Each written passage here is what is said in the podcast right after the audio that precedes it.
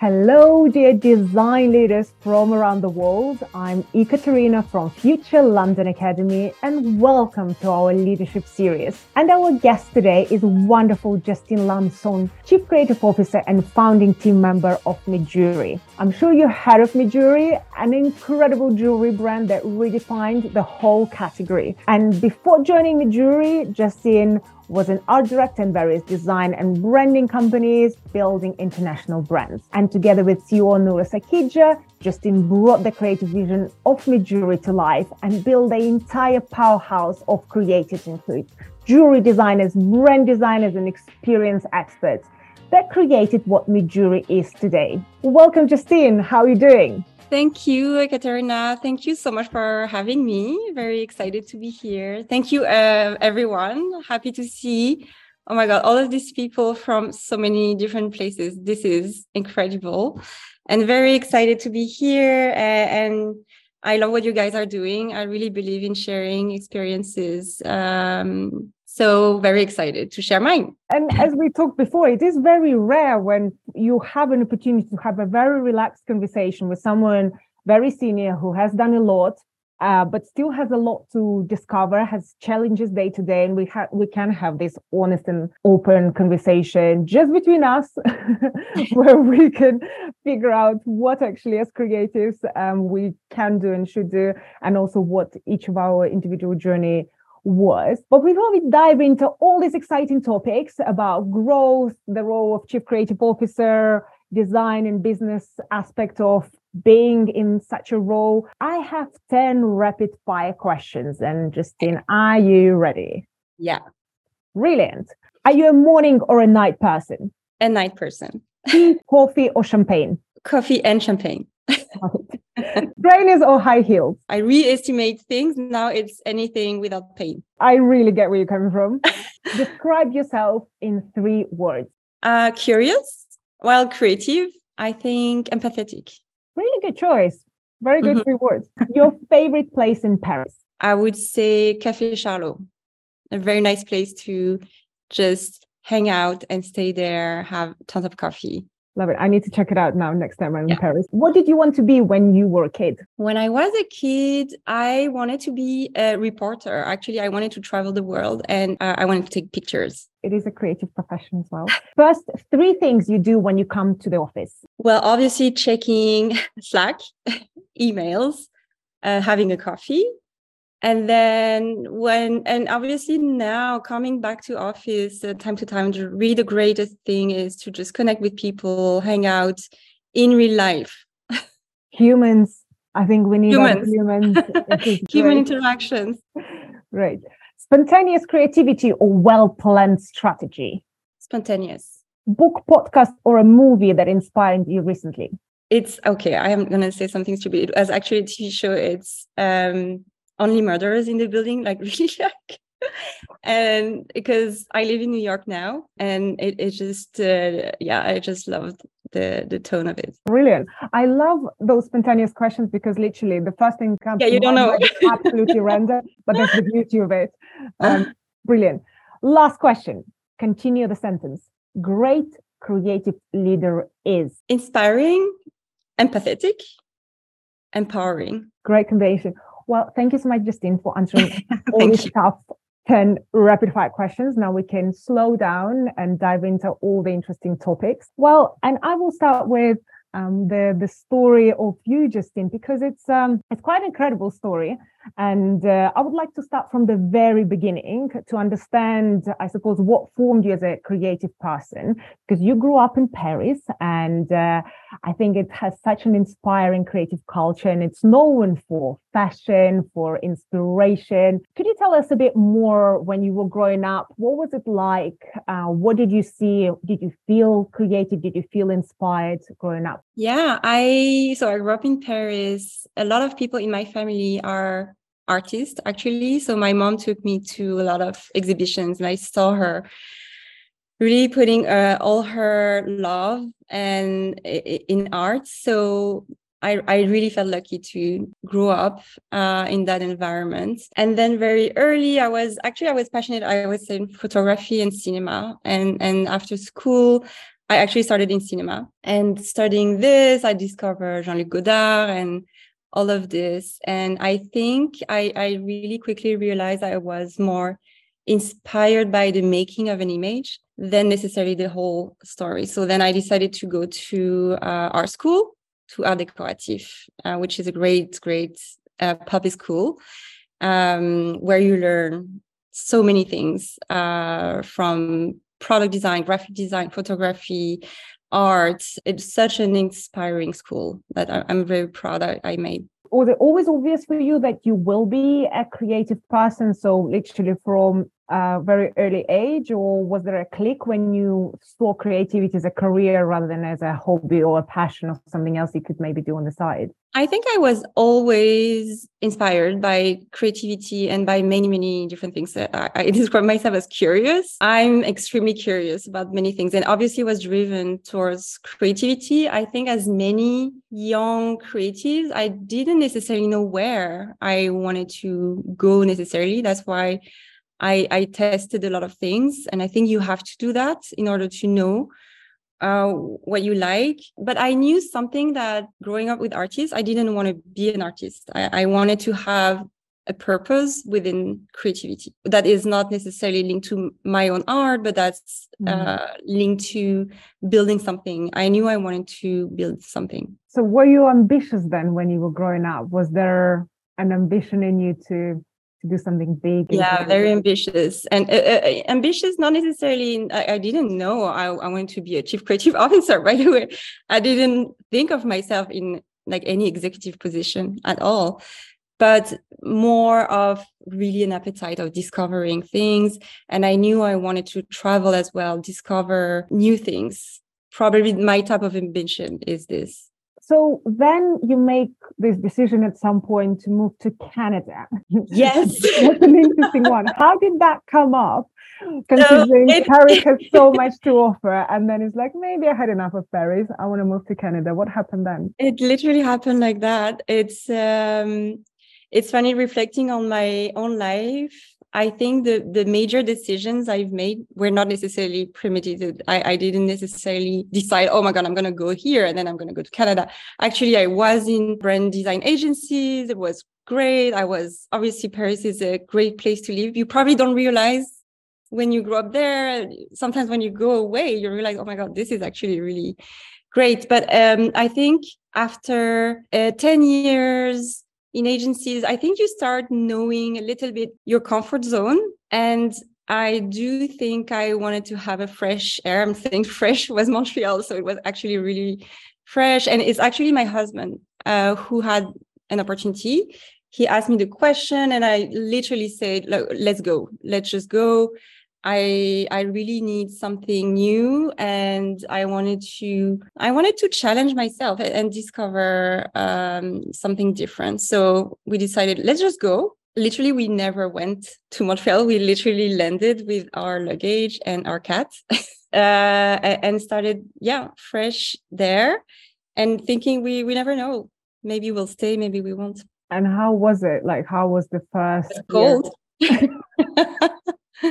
Uh, it was really inspiring. It's a really nice place for creatives, uh, Montreal. I actually thought I'm going to look for agencies because I'm coming from agencies and there are many great ones. Um, but I started posting my portfolio and then literally two days after Noura contacted me. So I really believe there is a sign. And the rest is history. And then we met and actually started from there. So now we're at this very important point in your life when you met Noura. Um, and Noura is the CEO and uh, co founder of Mejuri. Yeah. And I would love to hear a bit more about that because it seems like it's such an important and point in your life. Yeah. So tell me more about this first meeting or conversation that you had with Noura. What did she tell you that made you believe in what the future might look like or what was it like? We really clicked really right away. We had so many early conversations. So she uh, already founded Mejuri with a co-founder maj and then wanted to have to, to build a founding team and have the creative element to build the brand. So she started talking about uh, the project and i was really impressed first by her and her path and coming from a third generation in fine jewelry, having all that traditional knowledge and willing to just do something different with it. And we we really started talking about brand immediately about something that we wanted to build a brand that speak to ourselves, our community, the next generation, and how it was actually dated. And also more than creating product, creating a point of view on luxury, what it what it means for us, um, and how uh, yeah how we enjoy luxury and how um, literally we buy jewelry for ourselves, which I wasn't doing before. I just realized that that I was not necessarily thinking of myself in that way. So really uh, very very interesting conversations since the beginning and i think also we started building our relationship which i think is key also as a creative director or chief creative officer. I don't think you can build something if you don't have that authentic true connection to build something together. Um, and i also believe you can't build a brand that doesn't feel authentic to you. So that project all these these conversations were really really important in the beginning. I love this how you kind of assessed, I suppose, the career opportunity more from the personal perspective. Does it yeah. connect to what I believe in, where I believe luxury and jewelry should go? And I think it is so important. And I think we underestimate the importance when we join the company yes. of whether we believe in where the company is going, what is planning to do, and do I have the same vision and values? Same values exactly and i think i had that also in the past working with the brand agencies i always valued people i work with. I, I work with smaller and bigger ones. I, I rather work with the smaller one where i share the same vision with um, either the founders or people who build this because in the end you build it together. I really believe stars aligned uh, when you have a shared vision and what's the vision back then when you just started? There was no company, or there was a tiny company, I suppose. Noura yes. was just getting it off the ground. Was the vision exactly the same as it is now? What's changed yeah. in what you thought the company will be to what it is now? What's uh, fantastic and so strong about what uh, the brand is today is it was exactly the same mission. So it's obviously a very mission driven brand that purpose to uh, empower people to wear jewelry but beyond that live the life they want the way they want. And that really happened since the beginning. Uh, and, and i really also love that tension between coming from a very traditional industry but that you you won't change the way you create jewelry. It's handmade it's hand set you're not going to bring necessarily you're going to bring innovation in the process but this is still something that's very traditional but in opposition to that you can really bring innovation in the way you talk to the customer and you build a brand so that never actually changed uh, with the growth of the company that's great. And I actually have a tiny story to share with you. I was preparing for this conversation. I was just chatting to someone randomly in the gym, uh, whether they Norma jewelry is a brand and whether they have any jewelry. And he's like, yeah, I actually have a few pieces. And what was interesting, um, kind of proving your point, how strong and clear your vision is, not just to your internal team, but, but to the customers as well. She literally just like said word by word exactly the mission that you had about the oh, fact yeah. that she wanted to buy it for herself because she wants to be empowered to buy her own jewelry and it's a statement piece and it's it's modern but it is classic. So she wants to have something that she can pass on to the next generation and how basically timeless it is. Everything that you you stand for as a brand. And i think that's a it's a good yeah it's a good good point for a brand when your customers actually can feel exactly what you're trying to say including actually your brand strategy, which was very interesting. I read that you did not invest in advertising and more focused on community and kind of yes. building those connections and recommendations and how this friend discovered actually your jewel brand is because your friend sent her a link and said you might like this which again proves that whatever vision you built from the beginning whatever strategy you built from the beginning actually worked very yeah. well and uh, yeah was very clear to your customers as well Definitely. And the community has been also in the our DNA since the beginning. And the way we obviously like saw the brand, uh, considering ourselves and our community, our friends, and how they're gonna buy and style the product, how they're gonna wear them. Um, so it was also the the early days quite early days of Instagram and all of these communities were, were starting there. I, I also want to mention, obviously, when people say that, it, it feels like we obviously could pass that message. It's not easy to build a brand from the ground because you don't, no one knows you. We were extremely careful in the way we were expanding the brand and working with influencers, working with only um, again authentic relationships and nothing that felt fake or could hurt the brand. And i think keep doing keeping doing that is really important especially in the early stage where it's actually the toughest part because you you want to get people to know you obviously that's so interesting. And I would love to actually dive deeper into this conversation in a second because how you built your brand and in general your overall strategy was quite unique. And I think that probably is a big part of the success that Mejuri is at the moment. Before we jump into that, let's uh, pick up from the point when you joined the company. So it's a new company, very small at this point. How was your role described to you and what did it end up in real life as you joined? Well, it was creative director.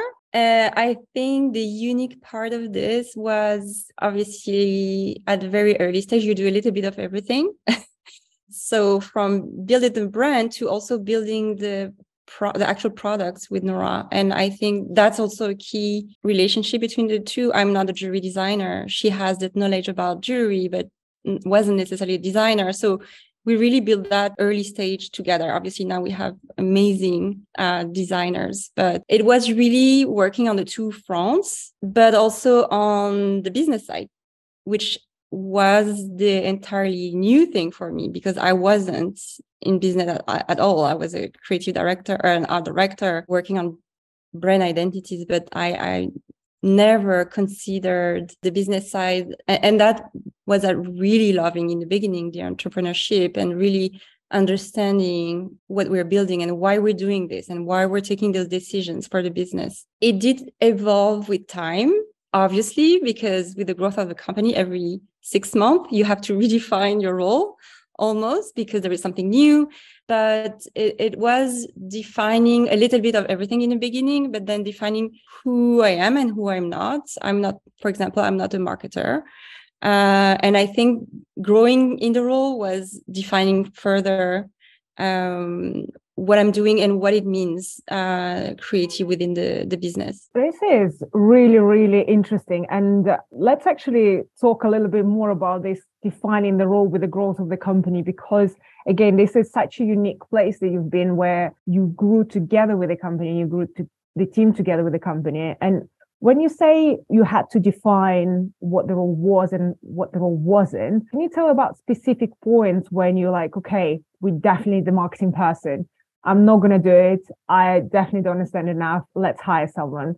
How how did it come up? Uh, it, it came up naturally. I think definitely the marketing side was also the first piece we we brought uh, within the team. As a designer, I know I could have a point of view on on design for product design. I had a point of view on the brand design, and then we started later opening stores, and I have a point of view on interior design. So that's how uh, we started shaping creative as, and I think it's something that's not unique. I think there are other companies having that, but that's its own creative team that's embedded in different business units. But creative is uh, an independent unit. So that was, I think, the first mission that I wanted to build for the team and for myself is to have that creative team on its own um, that is in house and that is that powerhouse that that can infuse every uh, business unit. So very early stage the everything that was um yeah starting marketing started to be on its own and retail wasn't existing in the beginning and then it started developing so could you give us a kind of a bit of a timeline of this journey i suppose how many were the beginning the first hires then what who else then you had to build up? So basically, what was it like going from zero to whatever it is now? Uh, so we were four uh, in the very early stage for um, probably first year, second year, we started, we're less than 10. So I was still in Montreal and the team was in Toronto. And then I moved to Toronto to actually build a larger team. And we were still in a very tiny office, I would say in 2018. That's actually the actual store in Toronto that has two floors. The, the entire company was there. And then we moved to a larger one and then started getting a uh, hundred and then it was very, very fast. So from yeah 2015 since the launch to now, it's more than 500 people. So it's obviously a exponential growth. And how did the design team keep up with this growth? So how did the goals of design team change and also the design team itself? How did it change throughout these years of growth? It started, as I say, one person and then a few people doing uh, more, uh, including having a studio, uh, having um, graphic designers, and then we started having jewelry designers. So it was more of a small team. It actually became more specialized. When we were growing, we started having clearly a team that's working with marketing, clearly a team that's working with the studio and and there are some different phases. Obviously we test and learn. We had the studio in the house and then we started working with the studio outsourced and then we developed the product design the jewelry design team and then the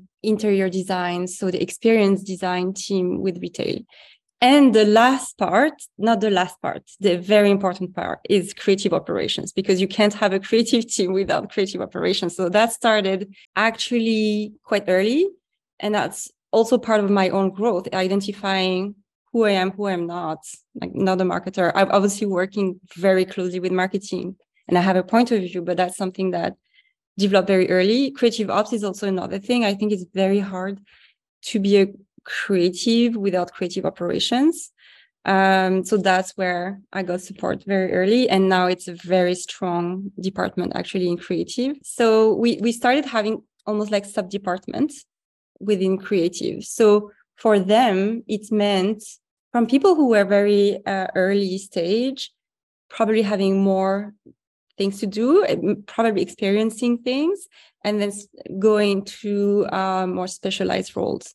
You mentioned something very interesting about decisions of what you should keep in house versus what you should keep outside, because it is a very difficult one. Um, and you mentioned you have interior and experience design team in house. I would love to again understand how did you make those decisions because I think that from just outside perspective, that's probably the one that it's the easiest to keep outside because it requires so much power and maybe not as much day to day. So what was the decision process there? I yeah, it's a very exciting department because also that's the reason why we went to retail. We started online and and we wanted to expand the experience with that in real life experience. So when you go shop for jewelry, you just don't want to have that transactional relationship. You want to have that brand experience. So that team is creating just that. And that's another point in having that team connected. Um, the experience design team works with the retail department. So they're not, they don't have the same day to day as the jewelry designers, but they talk together. So if you see, uh, sometimes it happens that a ring that's designed by the jewelry designers can have the same inspiration in the stores. And that to me creates a very unified and very strong experience. You might not see it, but you you can feel it. Um, so it it is not a large team. We all we work with agencies. Model I like that we keep building is having quite small size of a team in house, but they're creative thinkers and they work with external partners. But um, I really believe in keeping those thought processes very close uh, in house. I totally agree with you. And I think in general, I can see that happening in the industry a lot now. More and more teams are going in house versus kind of outsourcing things because, again, to create a strong brand that has this coherent experience across yeah. different channels, I think it's very difficult when you have to work with different partners at every touch point. So it totally makes sense how you created this very coherent experience. And I love the examples where a, a jewelry design inspiration can suddenly flow into the store inspiration. And I think that's where magic actually happens with this yeah. uh, serendipitous moments. Definitely. And also with building the brands, uh, as I mentioned, the early stage, building the on the vision, and you have to test things and you have to you learn so much for, from this and this team has learned so much from this that it, it is to me key to have that level of understanding and obviously those amazing talents uh, because i have a wonderful team with amazing creative directors. They challenge the brand they but they have a knowledge of the brand that's so deep on every aspect that is to me key to our growth and key to our brand personality that's very unique. Um, it doesn't mean we don't work with agencies and that's something we it's also nice to bring partnerships uh, for some project. I think it's always good to have that it's also good to uh, outsource when it's more high volumes and have a team that's quite agile but yes i really really love um, what we've built for that reason. You mentioned talent, and it is a, an interesting point because I think hiring the right talent is probably key for any company, and specifically a creative talent is something that can expand the horizons of what the brand is doing. Can you tell a bit more? How did you approach hiring, and especially when you're growing so fast, uh, and especially when you have to hire people for the area of expertise you might not have yourself. How was the hiring process for you? It is the, the most challenging and exciting part because they're partners. Uh, I was mentioning the authenticity of the relationship and the trust you have. That's really, really what I put first, and and the values we're sharing and this is a huge element the culture of the hiring process there are people who I admire. So obviously like jewelry design I, I i have a point of view and i know what i like and i know what Noura likes and i think it when you you you just see someone that you know there is a fit and you know there is that aesthetic that you love it is i mean fingers crossed i found amazing talents I love how you went off intuition. So, was there, uh, first of all, where did you find them? So, I think it's another thing of actually finding these pockets of talent that are available and are fitting the vision and the brand. So, what was, were you just searching through your contacts? Were you going through recruitment? How did you find those special people? It's a bit of both. Uh, some people came to us, which is great because the, the brand I think is exciting. So we had many people coming to us when we were in the hiring process and then some recommendations. That is also something that obviously happens a lot. So that's why I'm really recommending for creative to really go and network. And that's, I think, very, very important. And uh, it was the two ways people coming to, coming to us and some uh, contacting oh you should meet that person she's amazing or he's amazing any tips that uh, you can give anyone who will be going through this rapid growth something maybe you didn't get right first and had to learn the hard way um, yeah. any advice you could give someone I think Noura had a description that I find very accurate. It's like you're the pilot in a plane, but you're still building the you're still building the plane. So you can't expect that everything is going to fit perfectly because you're still building. When you innovate you have failure coming with it. So you you shouldn't be scared about failing as long as you learn. And then be aware that you're going to do things outside of your comfort zone or outside your expertise which is probably the thing i've learned the most because I was initially really thinking, oh, I'm not a jewelry designer. I think it's um, you're surprised by yourself when you you just stop thinking this way and it's also a high growth business means a growth mindset it's what i was telling you about me being curious and being that that really was something that really suits me because i'm a working process and I actually love that because you keep learning, you keep growing, and um, it's just either you like it or no. But I I do believe it's good to remember you're not you're still growing within your role. well, that is easier said than done. And the words like failure and growth, I think we all have to repeat them.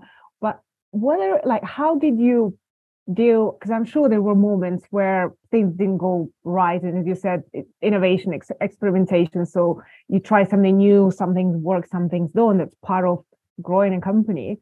Yeah. So when things don't work, how do you get yourself back on track and make sure that that doesn't derail your work and how you think about what's coming next? Yeah, I mean, it's obviously you say you learn from it, but it's important to go to the root cause. Why didn't it work? Uh, I have many examples of things that sometimes uh, didn't small or big, and understanding why why didn't go as planned, or why uh, did I expect something and it differently. Really understanding the root cause, uh, questioning yourself. Like I, I'm questioning not the system you know like what what did go wrong. What could i do differently? Um i think reflecting on that like you're saying it's part of building a company. And is there any formal process that you do whether it's personally internally or with the team? So when things go wrong i don't know you write uh, your own notes of remember not to do this or not to do this. Change it. Change the process. But it's interesting because it happens when you have stages where you go fast and you're like, oh my God, we shouldn't have done this so fast. I have an example. We were replacing some e-com photography, and it's when it's very cross-functional. If everything goes well, it's gonna go well. If one thing just fails, then the whole thing is gonna fail. And it just happens. It just happen and then just fix it. And like, oh my God, yes, I'm gonna remember let's really see the end to end in the project. So obviously learning uh, from that from a process standpoint. So we worked a lot on our processes. That's why I'm saying creative ops is key for creative because without strong processes, you can't have that liberty to uh, think more creatively. Uh, without ending up with too many processes so you don't want to end up like a bank so it's really finding the right middle of comfort. Let's talk about creative ops because I think this is an incredibly important conversation for any creative team. And uh, I think in general, more and more companies are investing in creative operations. As a, as you said, to make things happen, you need good operations. So yeah. could you tell a bit more about the journey of your creative SOP team and, and what, what do they do now? What was part of that? Yes. So it started with one person that I hired. She's still here. She's amazing, our director of creative ops.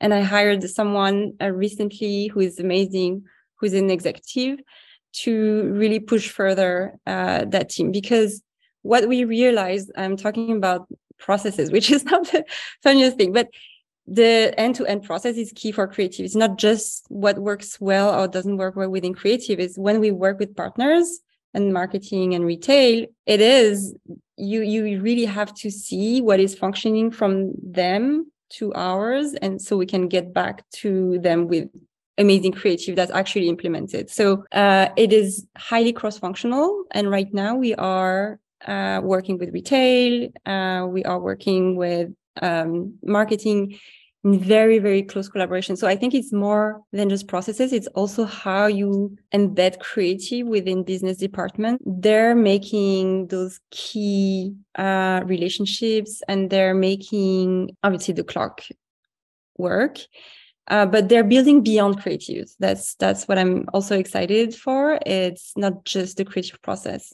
And i suppose what did go wrong like make for you to understand that okay we do need right operations without that we can't mm. function as a team. What was this key moment when you realize okay that's the time? I think it's seeing myself first and and designers doing things that they're not supposed to do. Uh doing things that are more operational and uh spending time with some you know you can create spinning. You can create really unnecessary spin and time that you don't want creative to do that. And it, it really started from there and you want them to be focused on what matters what they love to do what they're superstars it's the creative side. Um, and seeing myself also limited.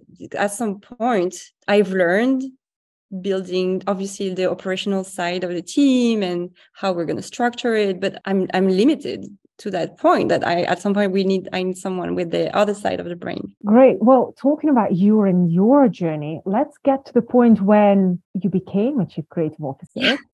so can you tell a bit more about first of all how did this conversation came up? You were creative director the company is growing. At which point like okay now is the time did you bring it up? Did someone else bring it up? So what what was it like? I didn't bring it up. I haven't had so many examples of chief creative officer. That's why i love what you're doing because you need to hear uh, what it is because it could mean and that's what i was telling you like you i don't know if i have the right answer what, what it is because it could be so many different things uh, depending on the company depending on the type of business depending on the person. So when it came first, it, it came from Noura, and I think it really was about scaling the business.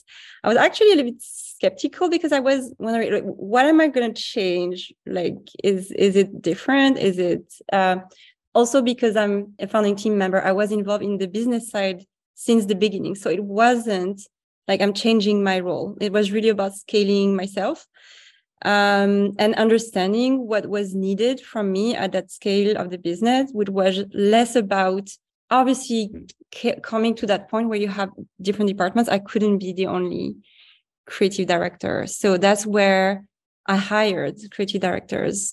So it was more about me creating the space for them to lead their own teams, really changing that scale, which came progressively. It didn't change. I didn't wake up one one day as a chief creative officer, but it was. I think it was a good thing to change actually the title because you reflect more on yourself. Like what's what's needed from me right now probably is different from last year. Um, so it it came yeah quite organically what is needed from you right now that wasn't needed when you were at your previous role? The business of creative, I would say it's uh, building the business, keep building the business, keep building the team. And again, having that vision for the team that is that independent, very strong department um, while building the business and being aware of every aspect of the business. So uh, creative can support but also I can provide creative that space of curiosity of that is what they need and empower um, the creative directors to uh, lead their team. So it's from my perspective in in my position more in the background uh, and building continue building the culture it's it's really the connection of the two and how much of your role currently is actually creative? Because you said you have to be on the background. And I think we all experience that the higher you get, the yeah. less creative work you actually do. So, how much creative work do you actually do at the moment? Yeah, I'm actually working with every department a lot on creative meetings and brainstorming sessions. So I'm still very, very involved. I think it's important to know like so how far you need to and how much you leave some uh, people taking on the vision. But i'm i'm always involved. I i i'm not flying like here. I'm involved and i'm I, that's my passion too. So it's uh, i think keeping infusing the personality within the brand with these partnerships and i'm yes i'm, I'm very connected. But that's a, a difficult one because you have now all these other aspects of your role that are not creative that you need to fit in your day and we only have certain amount of hours in the yeah. day. And uh, i can definitely relate to being very passionate about the creative parts. So you want to be involved in so many things and so many decisions and everything that you've seen being built and you, you want to be part of it. On the other hand now you have to look after all the business aspects and other things that also need time. So how do you find this balance? And i suppose yeah any tricks or tips how you figure out to organize your day that you actually have time for all the aspects? It's not easy. I want, I want to say it's not easy. I did a lot of work on myself first because I, you have to be centered because you can't keep jumping around.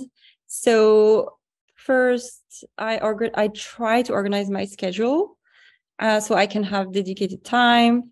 I have and find times with some more execs, which is also part of my role is planning more ahead. So I need to create space for that so I can plan ahead with cross-functional partners. So that's that's the part where I really need to um, be focused on. And and tricks, I would say um, therapy. I'm joking. It's half a joke. Actually, you have to really make sure that you uh, you keep your focus very strongly, uh, so you can have time quality time with people and you have less time obviously. So it has to be uh, meaningful and uh, yes i would say it's not easy. Focus is important.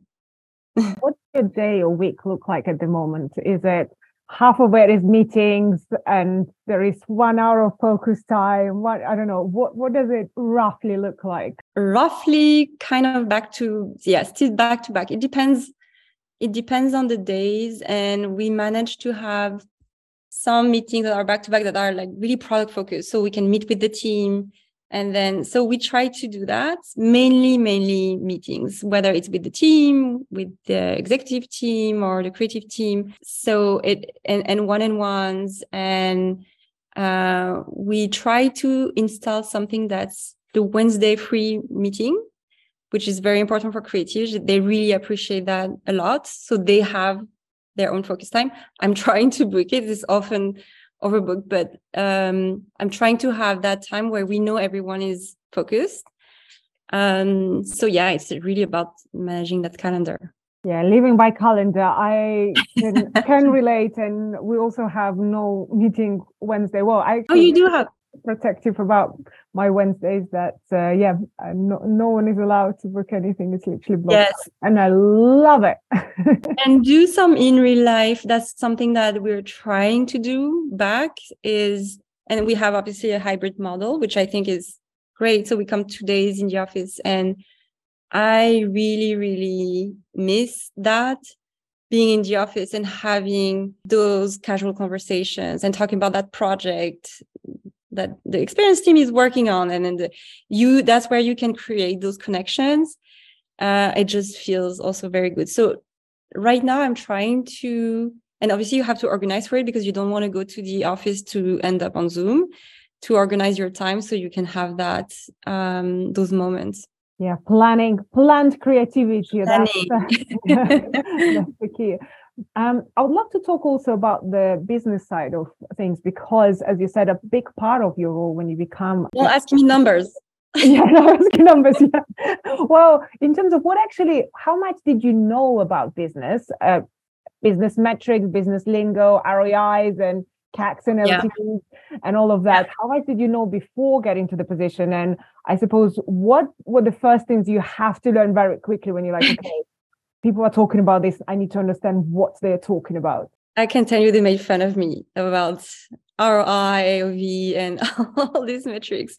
I've learned obviously and they're very important also for creative. We're really watching them and that's uh, how we measure impact um, of creative. So obviously it's owned by marketing but i always look at the brand sentiment and obviously conversion that's how you engagement uh, that's how you see if people connect with what you're actually doing. I understand the metrics. I'm really looking at them willing to learn from them willing to test things so i really really believe in that. I can go a little bit not too far in this. I'm not going too far in into the the actual you know numbers are but i'm really I, I really believe in watching this very closely and that's actually empowering for creative.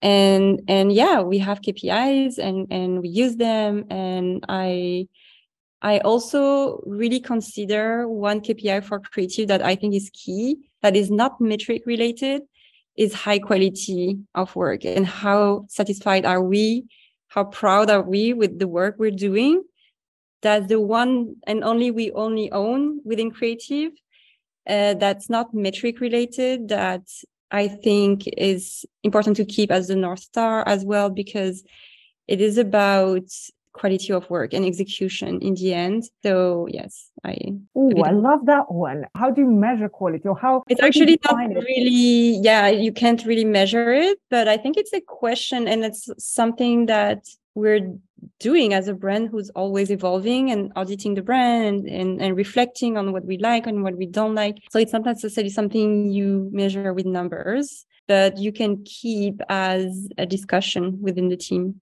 This is brilliant. And I, I, you, I totally agree with you that sometimes we can be too focused on the metrics without understanding that design still it is about the quality and some of things you can't measure.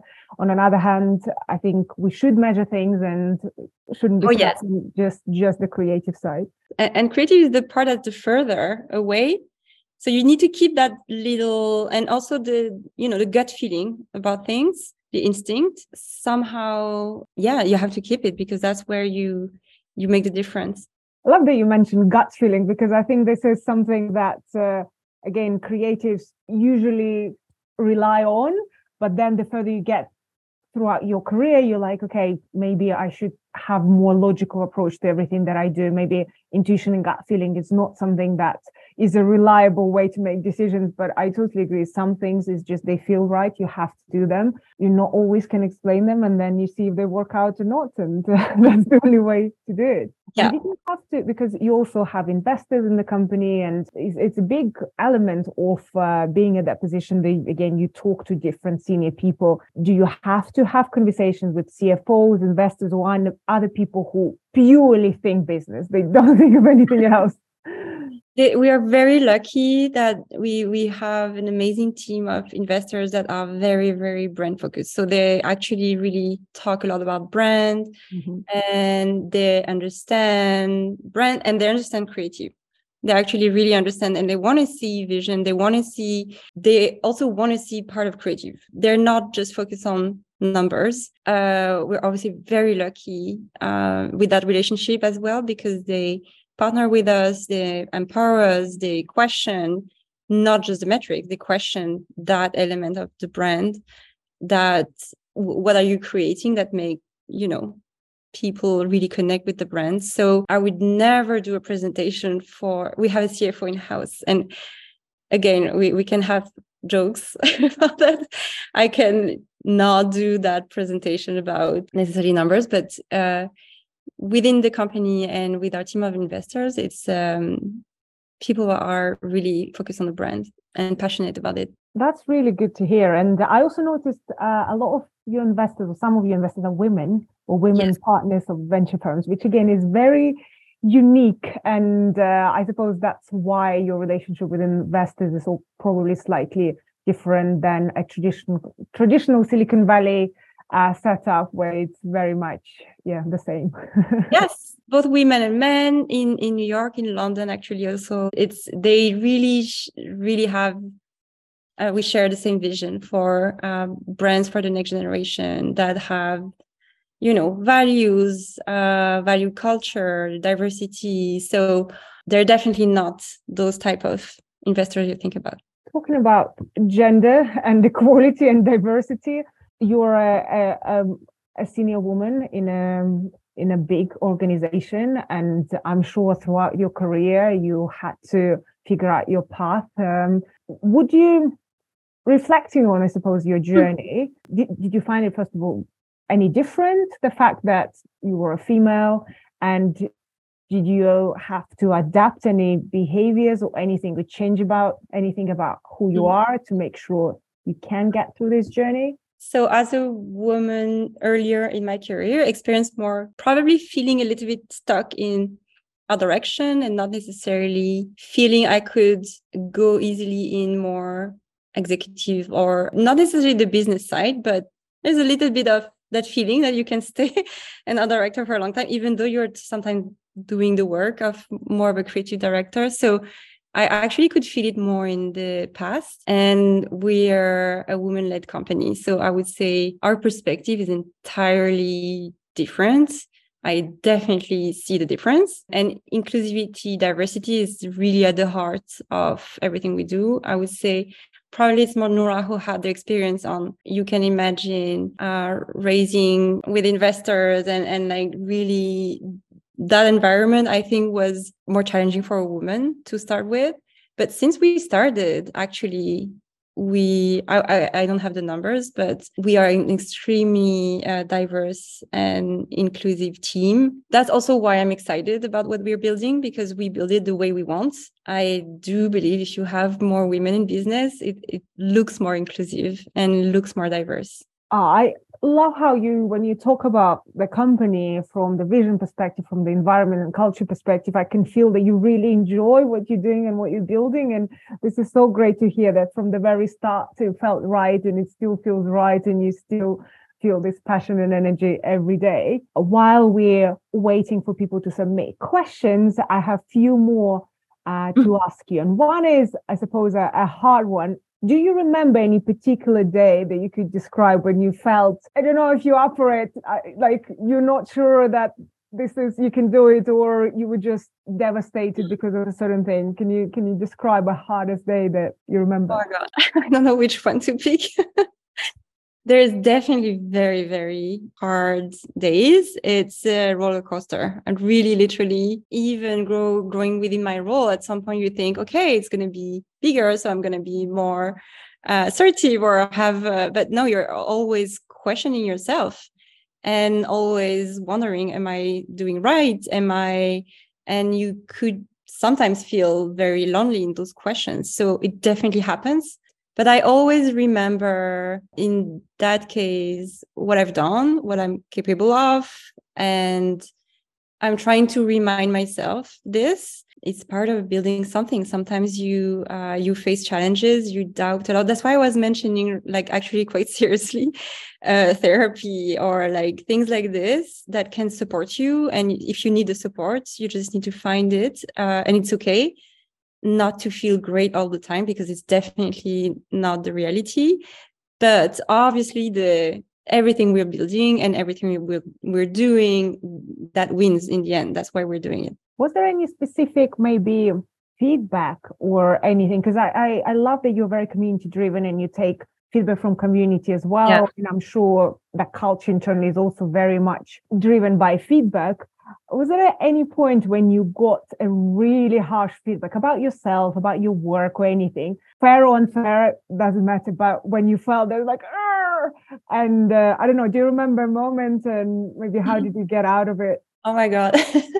I think at some point, yes, we had, uh, yes, it, it was a, a, tough time in the company uh, in the beginning. And we had a tough feedback, I think, from an investor and you know it resonates. You know it's like there's something true in it. So in the beginning it really hurts.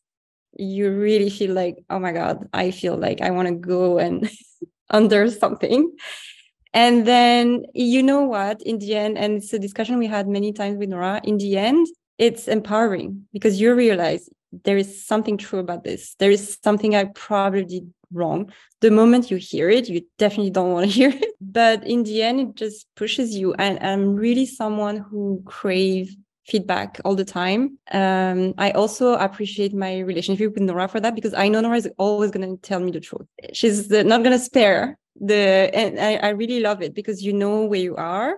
And um, feedback is really key for even personal level. I, I always ask people I think this is a, such a great approach to feedback, and I love how you talked about like finding what truth in the feedback is that drives your growth. And I think exactly. in reflection, we always think is like, ah, it's so good that someone mentioned that because that actually led me to this growth of my company or my product became better. But in the moment, in the in moment, the moment, you really feel like no, but in this in the end you feel safer because i'd rather have that relationship with people around me than not knowing what they think Absolutely.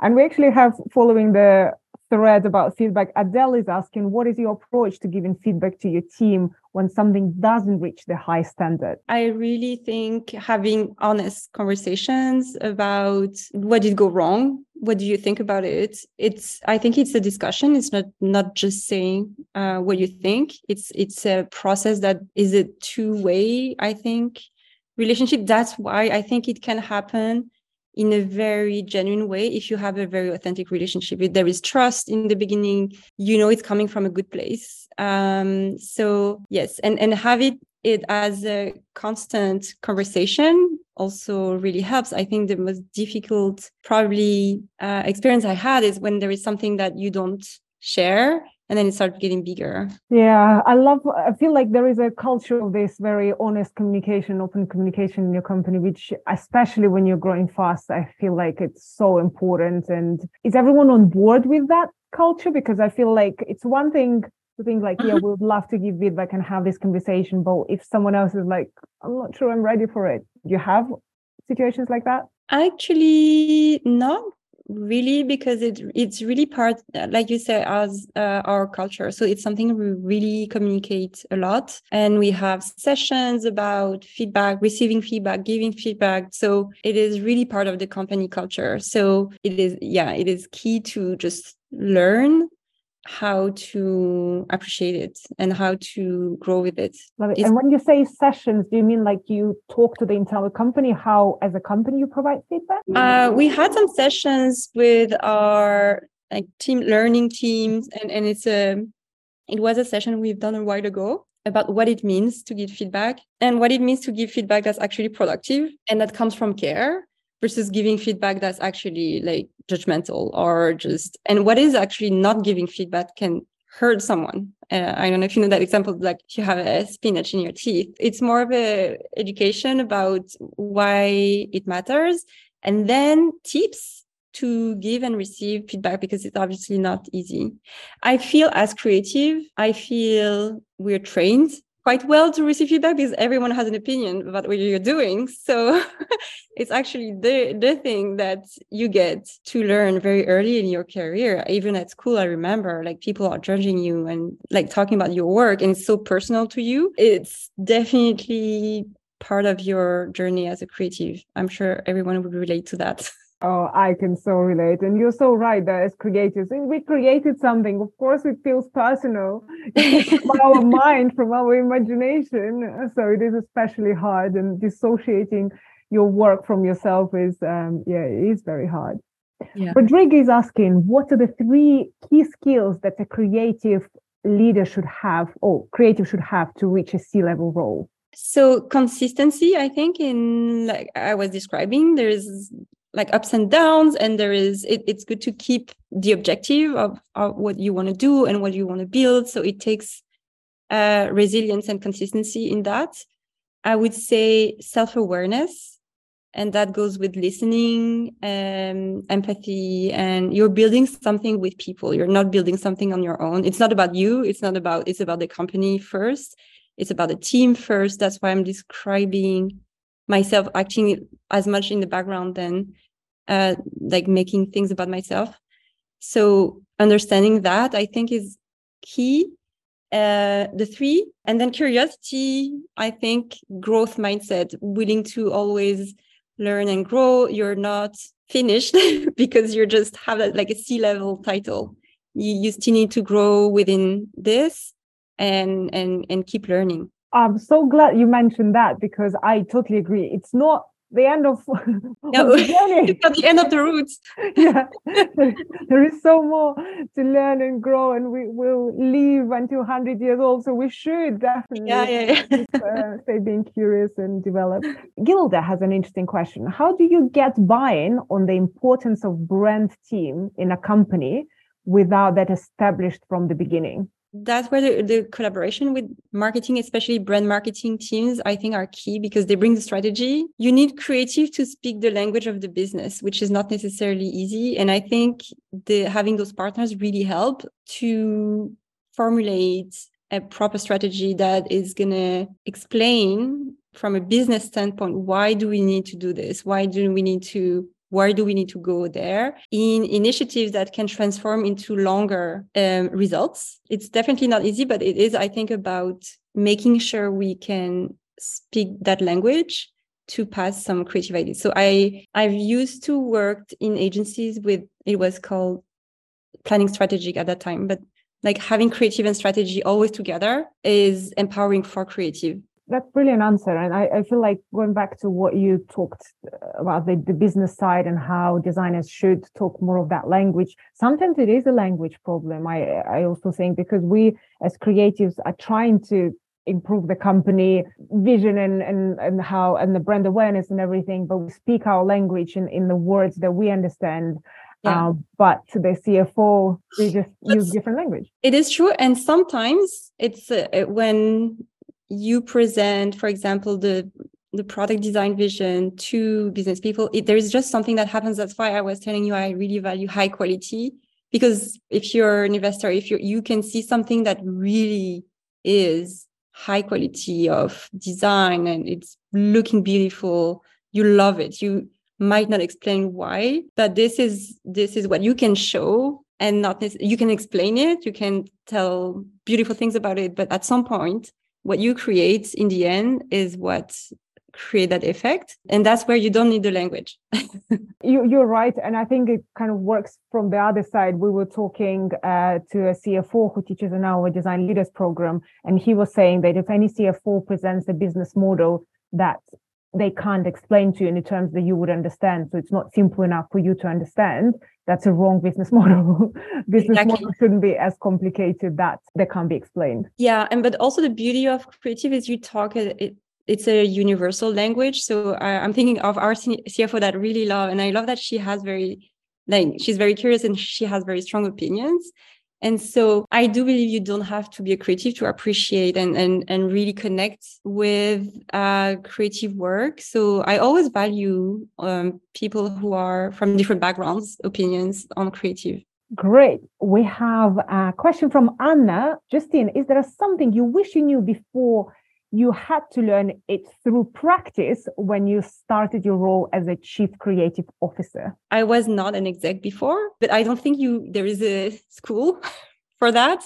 So i do think you learn while you grow and there is uh, exactly there is that that's cool uh, maybe yes so the, your point is great because what you're doing is great for that reason is you learn from each other and probably i would ask more questions around me i think with as with anything being a doctor or anything until you start doing operations no matter how much you learn before you still will learn on the job but if you can prepare yourself in the best possible way to make it yeah. as painless as possible i think it's always good so yeah. i think it's a, a, bit of both as well yeah. Samane is asking, how did you develop your creativity? What makes you and your career unique in the competitive market? How did you know you were moving in the right path? So I come back to curiosity. I think I was attracted to many different things. And I think cultivating that, what you truly attracted to, creates your own vision on, on the world and, and what you like. And um, and you always reuse that uh, somehow in your journey. And usually where you're you're not expecting it necessarily. So i think is the accumulation of everything you've you know watched all the different things. And and for me it is from art to uh, interior design to uh, photography to typography to i think it's key to develop what feels just true to you that what makes you special was it the, the, the other part was what was the other part how did you know you you going the right way essentially? I don't think i knew. I, I i think as long as you're happy with the work you're doing and i come back to people you work with because i don't think you can do anything right if you're not working with the right partners. It just feels right. You can do anything in could be an agency it could be a company it could be whatever fits you. I don't think there is no wrong or good. Also, as long as you feel you're evolving and learning and growing. That's probably the part where I was that the reason I moved, probably because I was thinking I was not moving anymore. They definitely say when you are hungry, that means you need food. When you're thirsty, you need water. And when you feel stuck, you need learning. So exactly. if you feel like you're stuck, you probably need to you're learn. stuck, you should do something. yeah, definitely. Great. Uh, we have a fantastic question from Jason. How do you build the bridge between creative and marketing, making sure design creative has a seat at the table in making decisions, allowing both teams work together?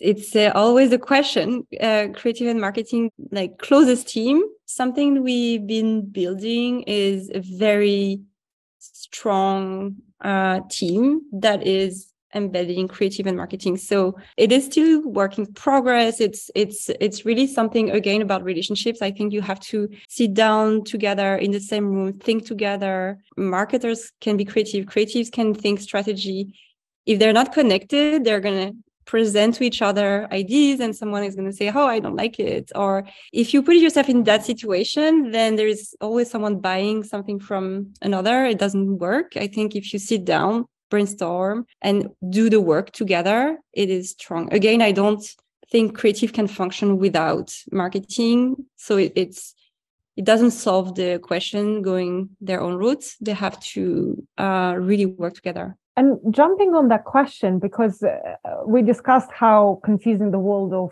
C level roles is uh, from chief creative officer chief marketing officer whether there was a path for you or an offer to be a chief marketing versus like versus creative officer. So and i totally agree with your point that that in my head it's all part of the same function. And i think like this is basically you you can't unlink those two but unfortunately, in traditional companies, I think there is usually a CMO and not even necessarily always a chief creative officer. Mm-hmm. So, how did that conversation happen within your company to make a decision yeah. that you need a chief creative officer who will look after all the departments rather than a chief marketing officer? Yeah, I think this is showing the value the company and the brand is putting into creative. So I think this is really showing that it matters to have a creative department. It does matter to have that as its own department. That the chief creative officer is very different role from the chief marketing officer. We have an amazing chief marketing officer. I would be a terrible chief marketing officer. Uh, they're very different skill set. They really work together, but it is true that by probably more oftentimes, uh, creative reports into uh, marketing. I think it both work. I, I, don't think there is nothing wrong with it. I just uh, really see the value of having that point of view and that space created for creatives. And again, talking about that connection that's not just marketing, but also the experience design and then the jewelry design, because in the end, we also create jewelry yeah i think that magic happens when everyone collaborates together and uh, it's it's yeah it's so important to to have a team that trusts each other and can have those conversations um, mm. on on the same level what advice would you give to people just starting out and want to build their own brand understand why you want to build that brand coming from why does it matter to you? Why does it matter to other people? Who are you talking to? If there is a purpose there is then a context. And i think sticking to that sticking to your vision sticking to your mission uh, and as i was describing the early days are tough because no one necessarily knows you. So you have to be very smart about how you spread the word how you build relationships how you keep your brand authentic to you and that's another part like if it means something to you then you can develop something very unique and keep the uniqueness and then identify what you um, can do versus what, where you need help from. And definitely like go to things like this listen to other other people's experience there are many more but yeah that's what i'm thinking now these are these are good starting points for sure. And Ellie is asking also on the point of branding. Do you think that if a company and executives don't understand what branding is, it is actually possible to push the company in the direction and become a chief creative officer? If there is one executive if it's the ceo it's actually difficult i again think the relationship between the ceo and the chief creative officer is key because in the end and the ceo is the in that case is the founder so the, the mission has to, I, I would imagine it would be difficult without this. Uh, but I would say if it happens to you, if it's an executive, let convince this person of the powers of brands. And I'm sure it's easy to convince someone who is smart. yeah, I think it's definitely a, a two way conversation. I think if the other person doesn't want to be convinced, yes, yeah, I think it will be a hard one, definitely. Great. We have more questions. Uh, how do you keep focused on a deadline when there is so much going on? It's uh, that's why we do planning, and that's why it is key to anticipate because if you commit to things, and obviously it happens when we go fast, you commit to too many things, and then things happen. Uh, that's where the struggle happens. So I'm very excited to be doing way more of this. So we make sure that we have when things are planned and everyone is on the same page, everyone is in agreement that we know we have the right uh, bandwidth and we know we can commit to something, things are going to go well. And then there is also just the na- nature of the business, like always a lot happening. It is picking your battle. And sometimes uh, you can't have everything 100% right. There are things that are going to move the needle. There are other things that are going to be good to have so really be focused on what matters because at some point that's going to happen. Um, so it, it's focus. What is the most challenging when it comes to persuade the business that design should have a say in the C level and how do you tackle it? Basically, how do you convince the C level that design is important? Uh, and what is the hardest was still maybe is for you at the moment? Again, I would say I'm very lucky because there everyone is convinced that design is important. So that i don't have to convince anyone that design is important. Everyone really see the value of seeing beautiful designs in jewelry beautiful stores. So they actually see it.